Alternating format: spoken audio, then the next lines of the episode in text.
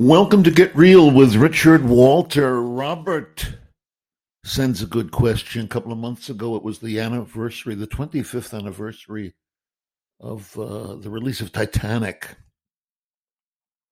And I had been uh, celebrating the great, great film craft. My goodness, when that when that boat goes down, the last hour of that movie is just is the whole history of, of cinema. Um, there's never been film craft better than that, more effective than that. They achieve uh, what films should achieve, which is the placing the audience uh, in the situation that the actual characters uh, experience in terms of the emotions, the fear, the dread, uh, um, the rage, uh, the disappointment, the frustration, whatever, whatever, whatever it might might be. Uh, um, they've let the audience uh, experience all of that here in Titanic. the horror of of of the experience those those people have. But at the same time, uh, stay warm and dry and toasty, cozy in the theater with uh, you know popping popcorn in, in your mouth while while it while it goes on. You kind of cheat uh, cheat life and you cheat you cheat death. Uh, you get to live the thrill of it all and uh, none of the none of the risk, none of the uh, none of the lingering um, uh, deficits that that accompany uh, such things. Um, but I did say, I did say when I was discussing the movie that uh, unfortunately the love story doesn't work, and that's really a, a, a, a sorry toll on a movie that's a love story. Um, Robert says um, that um, maybe Cameron devised the love story. He agrees it didn't didn't work. Maybe Cameron devised it as filler to occupy the audience's attention while he showed us the grandeur of the ship during the long wait of spectacular sinking and and so no no we don't you don't make movies to show grandeur of ships sinking or anything else uh, you make movies if they're going to be successful movies that engage audiences attention and consideration you're going to make movies to tell good stories. That's what comes first. And um, uh, they are not mutually exclusive enterprises. It's not like you could do the grandeur and, and, and the craft or uh, tell a good story. The, the best movies do all of that, um, all of that at once. Uh, there's nothing um, mitigating against that except the lack of talent and skill, discipline, time, whatever else it is that goes into into making a movie. Um, but there's no need for it to be um, uh, one or the other. Uh, um, now, why why doesn't the love story the love story work?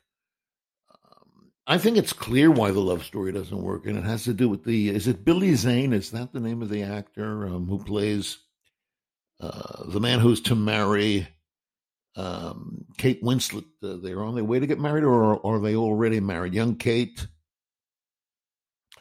um, is with this guy, uh, but uh, um, you know this is the guy she leaves uh, for uh, Leo. And um, the thing about him is, that is to say, the thing about the husband, the the other character, the Billy Zane character, is he's an asshole. He's a mean son of a gun, um, um, a dreadful character. Uh, he, he, mistreats her. He takes her for granted. Uh, um, where, uh, where's the drama in a young young girl, young woman like like Kate Winslet's character in Titanic, Rose? Where's the drama in her leaving this guy for Leo? Of course. Of course she's going to do that. No, no, no, no, no. He should have been treated sympathetically. He, the uh, Billy Zane character, the man she's to marry or she's married to, don't remember. But the guy she betrays uh, for Leo. Again, he should have been a, a you know, not a romantic figure, but a, a reassuring. He loves her dearly, and he's soft and gentle with her.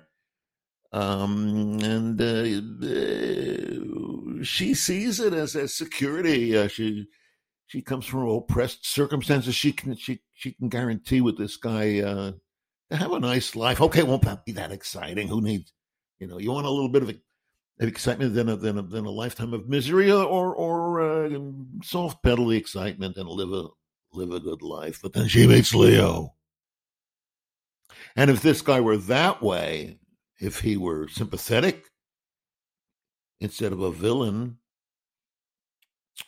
um, if he were warm and engaging and loving as best he, he could, and, and, and instead of off-putting and hostile and, and intimidating, um, uh, then uh, the relationship between Kate, her Rose, and uh, and Leo's Jack would be about love. It would be love that that that, that brings them together. Would have made it into a a love story that worked.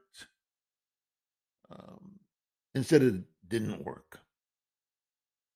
And this takes us back to what we've been talking about in previous uh, podcasts, and that is character. I've been saying in recent podcasts that character and story are the same thing. They're all part of the same coin. A character is what what uh, she does and says inside the context of the uh, of the story. And in, in going further back in my podcast, and if you take a peek at my books, you'll see that I also argue that that um, the characters who are the villains be sympathetic characters, characters that are not cartoon cut out bad guys. There was a movie called Contagion, I think it was, and um, the villain is this pharmaceutical company, and the and the um, uh, real uh, uh, antagonist is the CEO, uh, this actor who plays plays the CEO of this big pharma company. Oh, they're an easy target. These corporations and and especially pharmaceutical corporations, um, and they make for bad drama because of that. Because they're cartoon cut out the bad bad guys. And uh, what audiences really crave are fleshy, palpable, dimensional characters, not the flat cartoons. I still remember the guy saying at the end, "Boy, we could make a lot of money cheating everybody out of good health," or some on the nose, outrageous statement making him evil. That's there's no, there's no drama in that. It's just too easy. The drama would have been if he were sympathetic if um, his attitude was more about how we have we done a lot of damage. We we've done it in the cause of of bringing good health to people. The, you have to take risks. You have to reach and stretch and be creative in in combating uh, disease and and uh, talk about all the the uh, good motives that they have, uh, whether, whether they're true or not. Remember, what's true in movies uh, isn't the fact of the circumstances, but the emotions that the uh, that the people the people feel. I think had Billy Zane, uh, the the the bad guy who is um, betrayed by uh, Kate Winslet in for um, Leo DiCaprio in Titanic, would have been a much better movie if uh, the Billy Zane character had been sympathetic. Make all of your characters human. Uh, uh, it's much more dramatic when the audience uh, feels something for that character. My late sister Jessica, I miss her every day. She always played these caustic bad girls, but she would, at the end of the film, kind of her voice would catch like this as she kind of choked up a little bit. And suddenly you felt for her, her humanity came across. And instead of being a cartoon, um, Lucille Bluth, she was a flesh and blood 98.6. Lucille Bluth. Thanks for listening to Get Reel with Richard Walter. Thanks again to Peter for the question. Uh, please do subscribe on uh, Medium and Substack and uh, share these episodes with friends on social media and come back and hear my next uh, podcast.